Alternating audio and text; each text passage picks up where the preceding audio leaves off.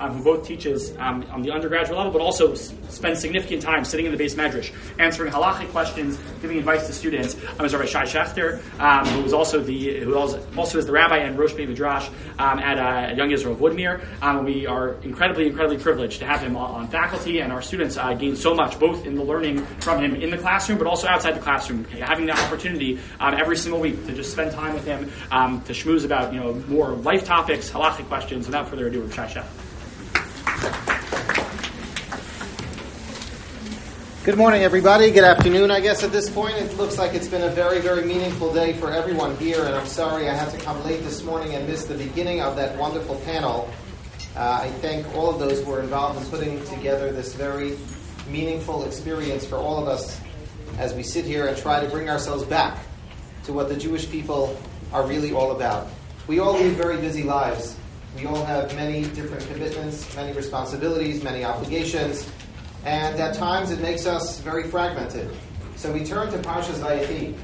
We have an understanding that every aspect of Torah is there for a particular reason. We understand that every word in the Torah, every letter in the Torah, every space, every larger letter, every smaller letter, and in fact, every non-space is there or not there for a particular reason. So at the very beginning of Parshas Vayechi, Rashi points out that there is something very unusual very uncharacteristic about Parshas Vayechi. Whereas by every Parsha we have some kind of space, some kind of demarcation to let us know that there's a new story that is beginning. When it comes to Parshas Vayechi, it is almost as if it's a run-on sentence. And that is a question that bothers Rashi. Why is it that there is no space? Lama Parsha Zustima. Why is this Parsha in particular closed off? Why is there no demarcation, no obvious reference to the fact that we are now beginning a new parsha. And Rashi explains that this is really symbolic. The understanding of this is because the fishanistemu einehem v'libam shal Yisrael mitzaras hashibud. And Parshas Vayechi is when we learn about the terrible destruction of the Jewish people as they were going through that horrific time in Jewish history, as they were going through the exile in Egypt. And as that was unfolding, because of the terrible pressure that they had, because of the amount of work that they needed to do, there was no space for people to think. There was no space for them to feel, no space for them to think. People were just constricted, they were confined, they were focused on themselves. As uh, Mrs. Besser said so beautifully before, that was an amazing. I, I only made it for the end, and Chabal missed the beginning, but that was an unbelievable shot. The metaphor of the Navi Chagai as he describes being locked into one's home, and a person feels that they are going through something very difficult, sometimes it makes them become more and more insular. They don't want to be out there. And Rashi says, as a result of what it is that they experienced, nistimu eineim velibam. Everyone became closed. They were callous. They were unable to be able to. They were unable to appreciate the feelings of others. They were unable to understand what people were going through. They could not see as they normally or otherwise would have. And perhaps what is most special about having a morning like this we're living through a very overwhelming time in Jewish history. For those who survived the Holocaust, they see this as a continuation, perhaps, of what it is that they may have lived through. I don't know how many Holocaust survivors we have in here, but for anyone that is in my generation, or for anyone the generation above me, we've had a pretty amazing life. We've had an unbelievable experience in Golos. And that is why this is so complicated and so difficult for us, because it's not the reality of Jewish history that we are used to. Jewish history is very used to this kind of reality, but it's not what we are used to in our experience. And sometimes, as a result of being completely consumed by what it is that's going on, I don't know how many of you wake up in the morning and just scroll endlessly to see what happened overnight. Not just one website, we have to look at five or ten websites. Not just one WhatsApp chat, we have to look at a million WhatsApp chats. We have to know everything that's going on, and sometimes as a result of the overload of information and everything that's going on, we don't have an opportunity to see the bigger picture, to understand what it is that's really going on, to feel nistimu the libam. We're so overwhelmed by all that's happening that we may not be focusing on the individuals that are involved in these stories, on the people that need our attention, on the individuals that can use our chizuk, that can use our help, and taking a morning like this to stop everything else that we're doing and to bring ourselves back to the roots, to close all the other commitments that we may have had, to take ourselves away from the monotony of life sometimes and to just put ourselves in a position where we can think, where we can feel, where we can come together as a community and understand together and have a sensitivity that's going to be shared by all of us is something that I think is very, very special and very helpful. Very helpful at a time like this. I know that the panel before spoke about how does the Torah sustain us during difficult times. I think the question is a beautiful question, but in all honesty, the Torah is the only thing that can and will sustain us in difficult times. And there were very beautiful illustrations that were given in the panel before. But just to think bigadol, to think in the bigger picture, the Torah is the only thing that has made the Jewish people survive. The Torah is the only thing that we rest upon. The Torah is what we stand with very proudly and very strong here on our campus, but in Jewish communities all over the world. Those are the Jewish communities that have survived, that have thrived, that are growing, that are continuing to prosper, that are continuing to have children who are carrying on the legacy of everything that the Jewish people represent. We're proud to be a part of it, and we're proud to be trying to educate a generation of young women who are going to do the very same for their children, for their students, and for all those who are going to come after us as well.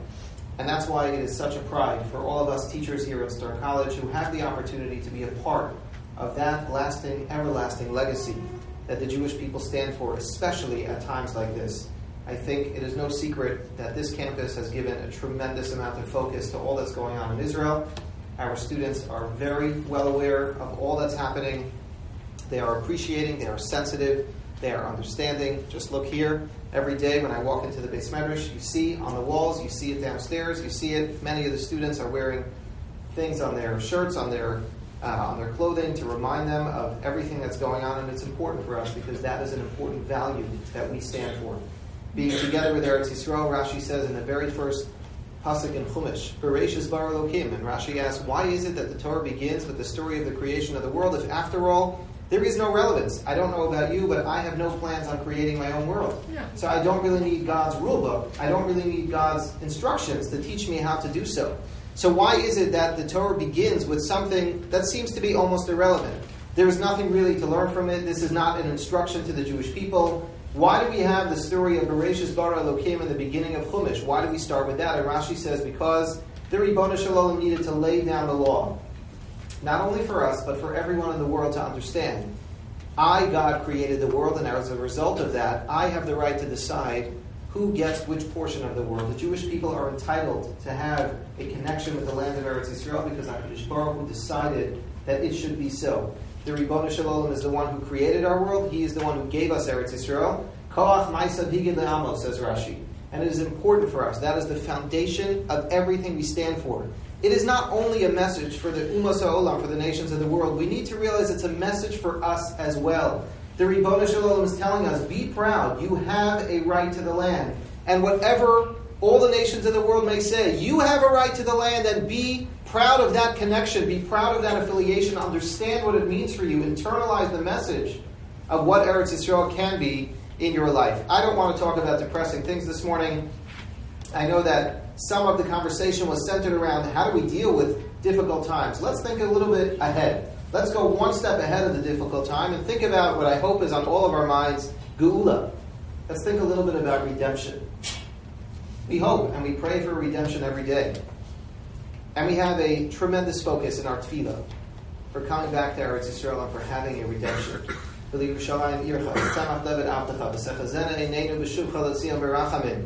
Hashiva Shavtenu Kevarishona, Re'eva Anyenu, Ugealenu Leman Shemecha. Those are just in the Shemona Esrei, but we can come up with so many other phrases and examples throughout the Tefillah when we focus on that. So let's go all the way back to the original story of Geula.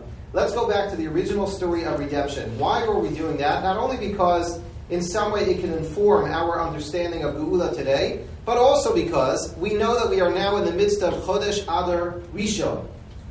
Now you have to ask yourself, we are going to observe Purim in Adar Sheni. And the Gemara wonders, we always have a concept of Zrizim Akdim in the mitzvahs, which means the first opportunity that we have to observe a mitzvah, we grab that opportunity. So why?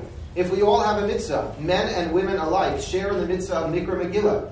Men and women alike share in the mitzvah of Matanas Levyon and Mishlach Manos, all the different mitzvahs on Purim. Why would we push this to the second month of Adar instead of doing it at the first available opportunity, which is Adar Harishon? That is the question that the Gemara raises. And the Gemara answers because although it's true, and although it's true we always want to do things in the earliest possible time, this would be an exception because we have a counter focus here. Because we want to be masmech gu'ula le'gu'ula. There is a relationship between Purim and Pesach. Those are two great stories in our history about the redemption of the Jewish people. And we want to talk a little bit about those two great processes. We want to talk a little bit about those two great stories and everything that they represent. So, what I want to point out here is one similarity that we have between the Geulas Mitzrayim and the Geula in the days of Mordechai and Esther, which is relevant to our hopeful Geula today as well. We know that so much of our religion is based on Zecher Yitzias Mitzrayim. We are incessantly talking about Zecher Yitzias Mitzrayim. Every day, Kriya Shema in the morning, Kriya Shema in the evening. We talk about Yitzias Mitzrayim. We know that Shabbos is Zeichel Amaisa Bereshis, but also Zeichel Yitzias Mitzrayim. You can't get away from Yitzias Mitzrayim. Everywhere you turn, mezuzah, everything has Yitzias Mitzrayim. What is this focus on Yitzias Mitzrayim? Of course, there can be a thousand answers to that question, but let's just take two. Let's extract two. Number one,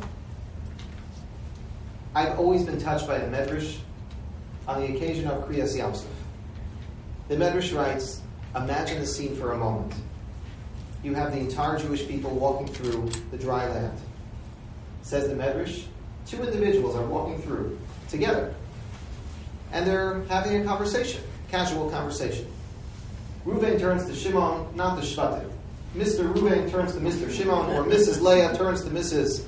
Uh, Rachel, and says, You know, do you see how much mud is on the bottom of my pants? And the Medrash describes this conversation between these two individuals as they're walking through the Yamsuf. I think about that Medrash so often because you can be living through the most extraordinary experience of your life. You can be living through the greatest experience that a human being has ever seen.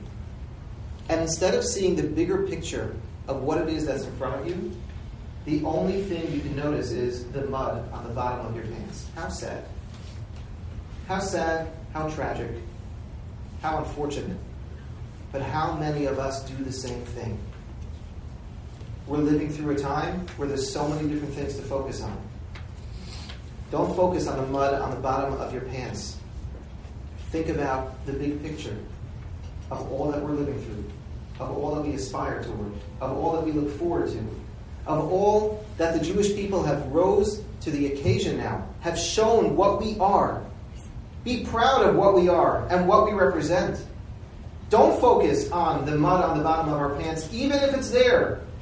That's not the focus. The focus is on the Kriyas Yamsuf. The focus is on the big moment, on the big experience. That's number one, what I think about when we consider Zechel Yitzias Mitzrayim. But number two, you'll notice when we talk about Yitzias Mitzrayim, there is a theme that is somewhat recurrent over and over again. Why do we eat matzah on Pesach? So we all know why we eat matzah on Pesach because we say Nahagada Leil Haseder. The reason why is because Al Shalof Hispik B'Tsekam Lahachmitz, because there wasn't enough time for the dough to rise. Now I ask you, how many years were the Jewish people in Egypt? A couple of hundred years. Terrible oppression. Terrible. Horrible experience. What would have happened if they waited an extra 20 minutes to allow the dough to rise? At this point, nobody was being oppressed. Everyone was basically free. They see in front of their own eyes the Egyptians, the firstborns, are dead. So, Moshe, can you give us another couple of minutes? I haven't eaten a normal meal in a couple of hundred years. Can you just give me a few minutes and let my dough rise? Allow me to have something that I enjoy eating? Moshe Rabbeinu says no. And if that wasn't enough, we know that everyone had to sit and eat the Karban Pesach on Leil HaSeder that first night, that first Pesach. And we were told, Masnechem chagurim, na'alechem eraglechem, you have to have your shoes on, you have to have your walking stick, you got to have your coat ready. Everybody has to be eating in a hurry, in a rush. Everything had to be done with such immediacy. What was that about? What's this chipazon? Why is everybody in such a rush? You've been here for a long time, so stay a little bit longer, and everything will be fine. Not only that, the Rambam writes in one place, when he's talking about character development, so the Rambam says, there are certain behaviors that we know are just negative character traits. Some of them are inherent negative character traits, and some of them are just not productive. To live life this way is not productive. So says the Rambam in one place in Hilchos Eidos. He describes bedaito. People who live all of life with hysteria, with panic, with frenzy. They're always rushing. Says the Rambam, I would never say, but the Rambam says, Hare'elu b'chlal hashotim. It's a very unintelligent way to live life. You end up making mistakes. You're not thought out. You're not being methodical. You're not carefully deciding what you're going to do and how you're going to do it. Says the Rambam, this is not a smart way to live life. That's a very unintelligent way to live life. So you ask yourself, if the Rambam tells us, and the Orchos Tzaddikim, and all of the Sfarim that talk about character development tell us this is really not the way to live life, then why is it when it came to Mitzrayim, everything had to be just so? Why did I have to eat the korban pesach in that way? Why did I have to rush out of Mitzrayim with my bread that wasn't even baked yet? Why couldn't I give myself a few minutes? Why was everyone in such a frenzy? What was the reason for that? In case you think that's coincidental, the Maharal points out, look at the Purim story. Sometimes we have the mistaken impression when we read the Megillah on Purim night, you think the Megillah happened in 25 minutes. But it really didn't. Chazal tell us this was a span of 11 or 12 years.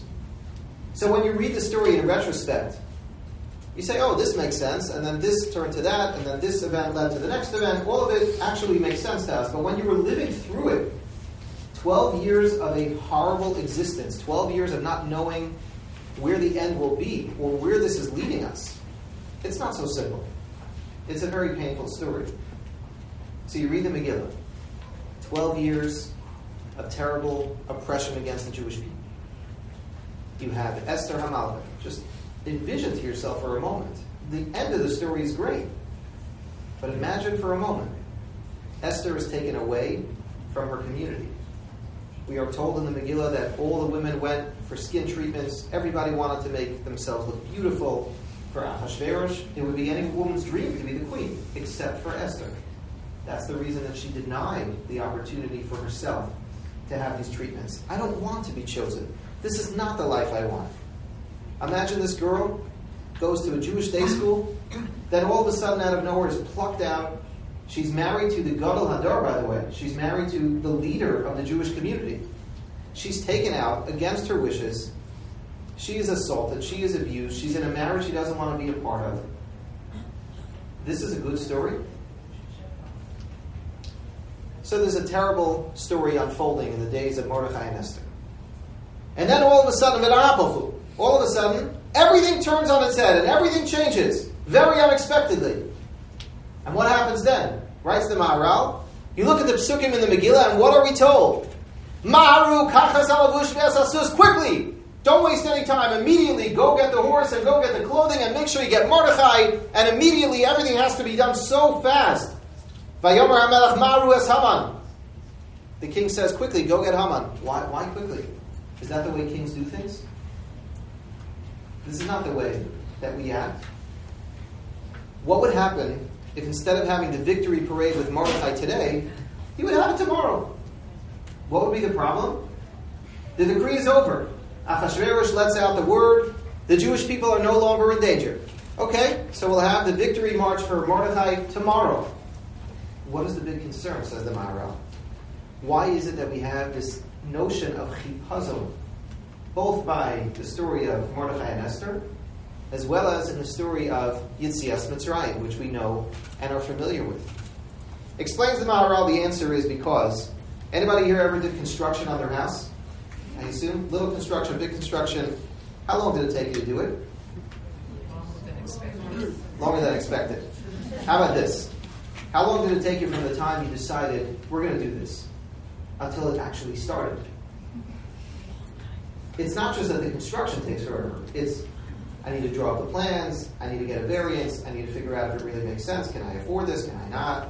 What am I going to put in? What am I going to leave out? How much am I going to make the extension? Maybe it's not worth it. My children are already getting older, then they're going to get married. They're not going to live in my house anymore. Then I'm going to visit them. They should be making the guest rooms. I shouldn't be.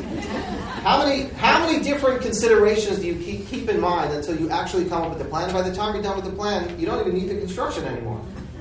What is that all about? Why does it take so long? The answer is because we are human beings. When we have something that we want to do, we have to go through different stages to make it happen. So I look at some of my students here, and some of them are very ambitious. And they want to go to medical school, and I ask them, What would you like to do in medical school? Not just, I want to be an internist. I want to be a specialist, and I want to go for neurosurgery. Okay, do you understand the road ahead of you till you get to that point? Do you know how many years that's going to be? I don't discourage them. I'm, I'm excited about it. And when you start talking about it, you realize I first have to take my prerequisites in college. Then I need to make sure I do well on all my labs and do everything that's going to get me to the place where I can have a possibility of applying for medical school. Then I have to study for my MCATs. There are a lot of things that need to happen before I become a doctor. Not just before I become a doctor, before I become a specialist. Even more things need to happen. We live in a certain reality where we have to be working in stages, where we have to formulate a plan. You can't just show up one day at the medical school and say, I'd like to be a neurosurgeon. I didn't graduate high school, and I actually don't even speak English, but I'd love to go to Yale Medical School. It would be my pleasure. They're not going to accept you. Even if you're a brilliant human being, they're not going to accept you because there are certain parts of the process that you need to go through before you get to that. And we need to make sure that that proposal, that that plan is a realistic one where we can actually go through all the stages properly to bring ourselves to where we need to get to. That's the way we deal with our lives. Says the Maharal, the Ribbon Shalom does not need time, does not need stages for things to unfold. HaKadosh Baruch Hu can make something happen the moment he wants it to happen. In the beginning of Parshas Miketz, we are told Yosef is in the pit. Yosef's life looks like it's going to be over. Yosef looks like there's no hope for his future. Vayhi Miketz Nasayim Yamim. Am I standing in the right place? I'm getting nervous. Vayhi Miketz Nasayim Yamim. So Rashi says, what does it mean by Himi Keish Nasayim Yamim? Kate Sam Lachoshech, says Rashi. The Ribbon Shalom decided enough. Yosef has to come out. It is time for Yosef to shine and to rule over Mitzrayim. How long did that take? From him being Me'ashbos Yarim Eviyom. How long was it from the time that he was in the depths of despair until he became the Moshel Al Kol Haaretz? One second. He didn't need to go through any stages. No planning had to be done. But what do you mean? He doesn't know how to lead a country. He doesn't really know how to live in a palace. He doesn't know how to do anything. But when the Ribbon Shalom decides something should happen, it will happen immediately. And therefore, the Maharal says that's what is trying to be given over to us in the story of the Chipazon of both Mitzrayim and in Purim as well. That the Ribbon Shalom made an incredible miracle happen. He doesn't need time. Go this moment because the Ribbon Shalom decided now is the moment of your redemption, and I don't need to figure out a plan of how I'm going to get millions of Jews out of Egypt all at the same time, and I don't need time to figure out how we're going to make everything happen exactly the way it should because you're dealing with the Ribbon Shalom.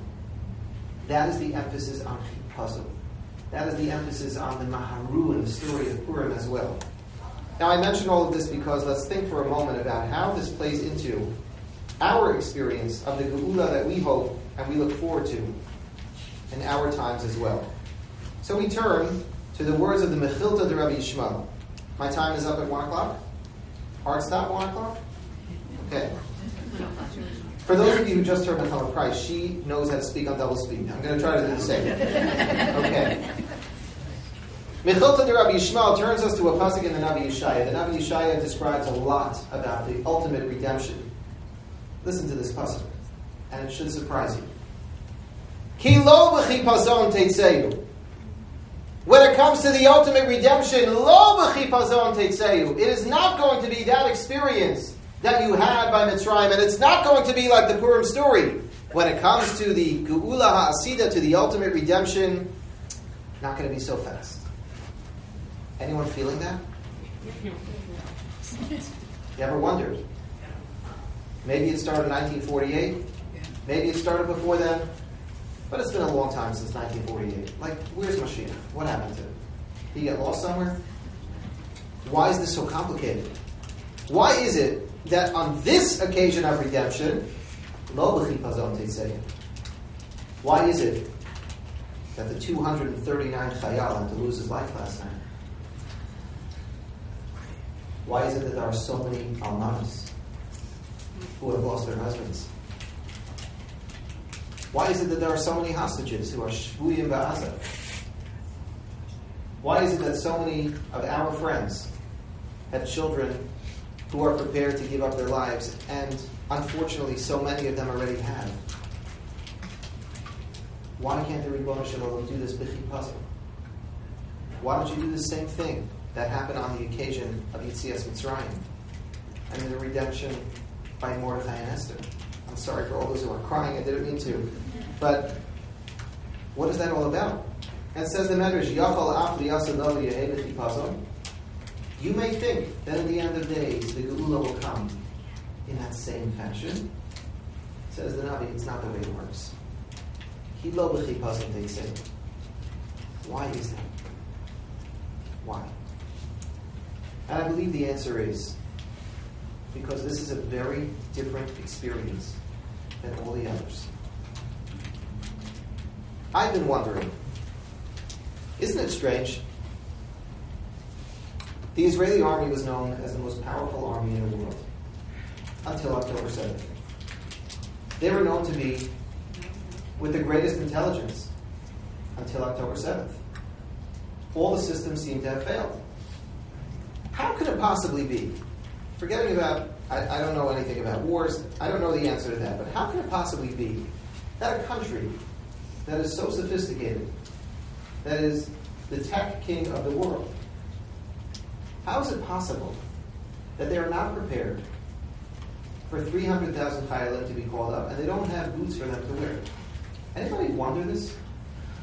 How can it be that you don't have ceramic vests to save the life of a chayal. It's unconscionable. It makes no sense. There is no country in the world where that would happen. We are not a primitive people. We're dealing with a civilized country that has figured out how to have ingenuity for so many other things. How can this be? I don't know the answer, but to me it seems maybe. What a privilege that the Ribbon Shalom is giving us an opportunity to be partners in fighting this war. Did you ever think you could buy a ceramic vest that's going to save a soldier's life on the front lines? That's not something I can do. So, to all of those sitting here in this room, you're not fighting on the front lines. Maybe you don't know how to. Maybe you're too afraid. But guess what? There are many Jews who are not afraid. And you have an important role to play in this Geula. What a privilege that the Ribbon Shalom has turned to Jews all over the world and said, this time, to get out of this exile, it's not going to be the chipazon because I won't do it alone. I'm going to empower you to be a part of this process. And all of us have been doing everything that we can in so many different ways to be a part of this process. To some, it means they've given money. To others, it means they've advocated in Washington. To some, it means they're flying to Israel on missions. To some people, it means they're sending meals to Chayalim and they're buying vests and they're raising money for boots and everything everyone's doing. What a privilege! What a privilege that the Ribbon Shalom has turned to all of us and said, this time it's not Bechipazim because I want your involvement. I welcome your investment. I want you to be a part of it. And how fulfilling is that? When we know that the Ribbon Shalom takes us seriously, empowers us, wants us to be a part of his process of redemption, can there be a more gratifying feeling in the world than that? Can there be anything in the world that makes us feel better than to know that the Ribbon Shalom trusts us, that the Ribbon Shalom relies on us, that the Ribbon Shalom wants us to be a part of all that's going on? I can't think of a greater privilege than that than to realize that HaKadosh Baruch Hu has turned to all of us and said, I want your contributions. This won't be with Chipazah because I want all of you to be a part of this sacred story of the Jewish people. That's what makes it meaningful. We daven every day. Tikav shofar gadol l'cheruseinu. Think about the words for a moment. Tikav shofar gadol l'cheruseinu. If we daven that God should blow the big shofar, and bring us our redemption? It must be that there's also a small shofar. So, what is the small shofar? What is the big shofar? What are we referring to? Correct? So, this is actually from the Navi who describes the shofar gadol l'cherusein. And the Medrash asks, what is the shofar gadol and what is the shofar kata? Counterintuitive, the Medrash says, the shofar gadol that is going to bring cherusenu is the shofar shal Avram Avinu. By the Akedah, when he was about to sacrifice his own son, he turns up having an animal there. He brings that as the korban instead. That is the shofar gadol that will bring our redemption. So, what is the shofar katan that will not bring our redemption? That is the shofar that God Himself blew on the occasion of Ma'amad Har Sinai. When He gave the Jewish people the Torah, it says that there was a lot of noise. But he called out shofar holech me'od. That's the shofar katan. That's the small, insignificant shofar. Don't pay too much attention to that because that won't bring you redemption. You know what that means? What's the difference between those two shofars? On the occasion of Har Sinai, we were passive participants. We did nothing. The Shel Olam came. He gave us the Torah. He communicated with us. When he left, it was over. Avram Avinu's shofar is what highlights our contribution to what this relationship means. What brings our redemption is not the shofar of Har Sinai. What will bring our redemption is the shofar gadol, showing all of the contributions that we are willing to make, all of the dedications that we are willing to give, all of the different components that we are willing to show this is valuable to us. We want to fight for this. And for every person, it means fighting in a different way. But all of us have the ability to contribute and to fight in our own way. Let me just close with one meaningful poem that I got last week from an almana in Eretz Yisrael who lost her husband on October 7th. She sent me a poem on Erev Shabbos, Parshas Truma. And this to me is one of the reasons I feel so guilty not living in Eretz Yisrael. Not just guilty. I feel I'm missing out. Because we don't think like this here. They just think differently than we do. Halavai, if only we were able to think this way. So you read the opening words in Parshas Truma, and it sounds very simple, very straightforward.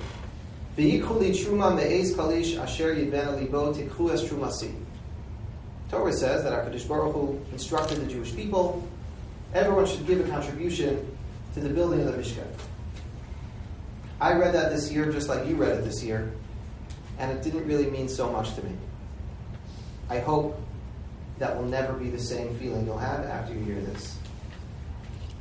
And it's appropriate for these parshios because even though we're past Parshas Truma, in two weeks we're going to have Vayakhel and then Pekude, which remind us of the whole story, and it repeats everything over and over again. So, what does a recent Almana October 7th, who has six children that she's now raising alone, who has been kicked out of her house since October 7th and living in a hotel, who now is going back to her community in the South not because it's safe, but because the conditions in the hotel are unbearable for her community any longer. How does she see this pasuk? Here's what she says: Kama trumot nasfu alecha.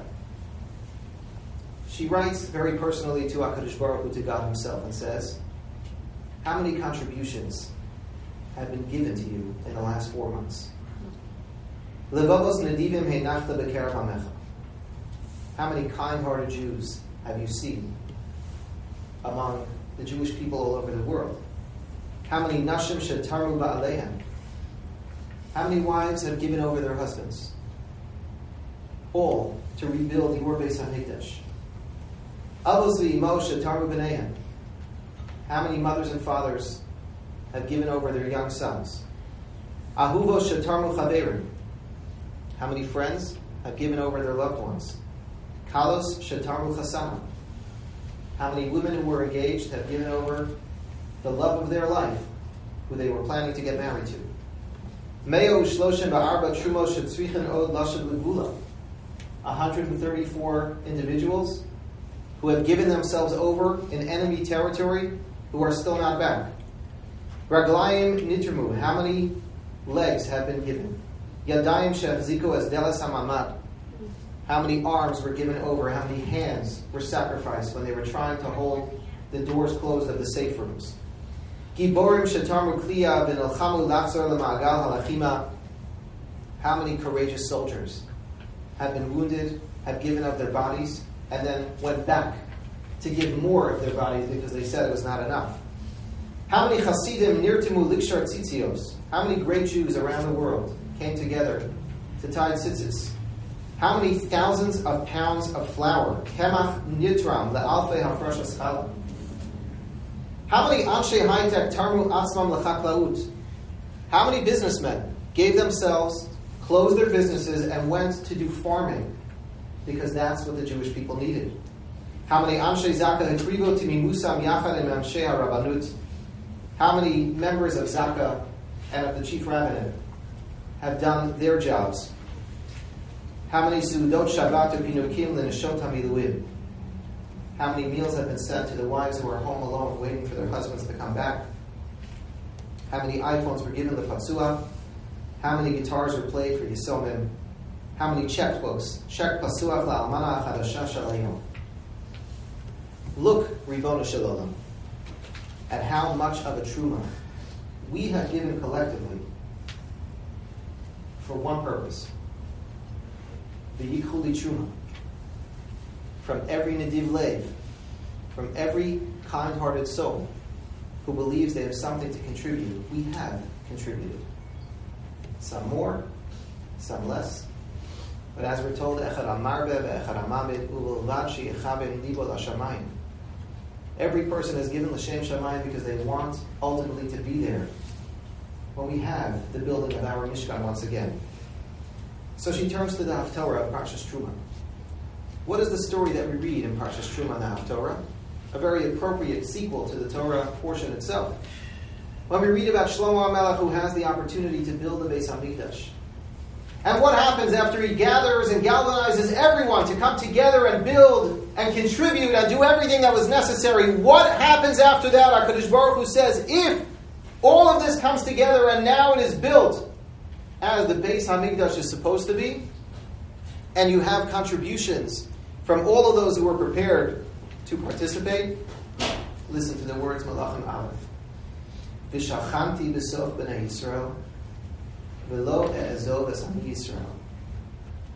I, the Ribbono Shel Olam says, in response, will reside, will rest my Shekhinah among the Jewish people, E'ezov esami Yisrael, and I will never forsake the Jewish people. Livnot lechabayit. We are all trying our best to give whatever contributions we possibly can. Achar. We are trying to follow as best as we can. We ask of you, HaKadosh Baruch Hu, Traf, tzraf trumosenu u'ritzonos kalamcha beis Yisrael. Gather all of those contributions from the Jewish people all over the world.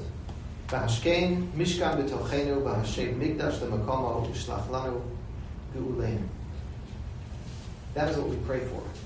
That is what we think about as we read these parshios, as we remind ourselves of Ge'ulas Yisrael, as we look forward to those days when we'll have the same experience, but it's not exactly the same.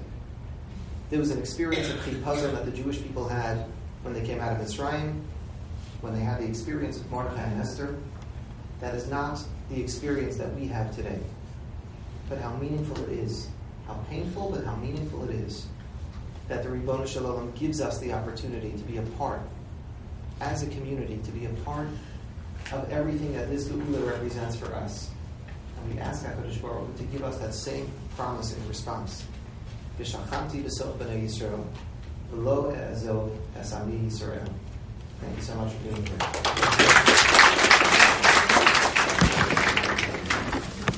Wow, that was impressive.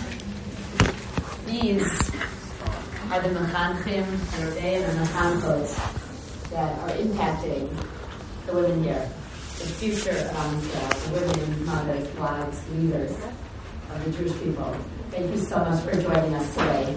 Just a couple notes.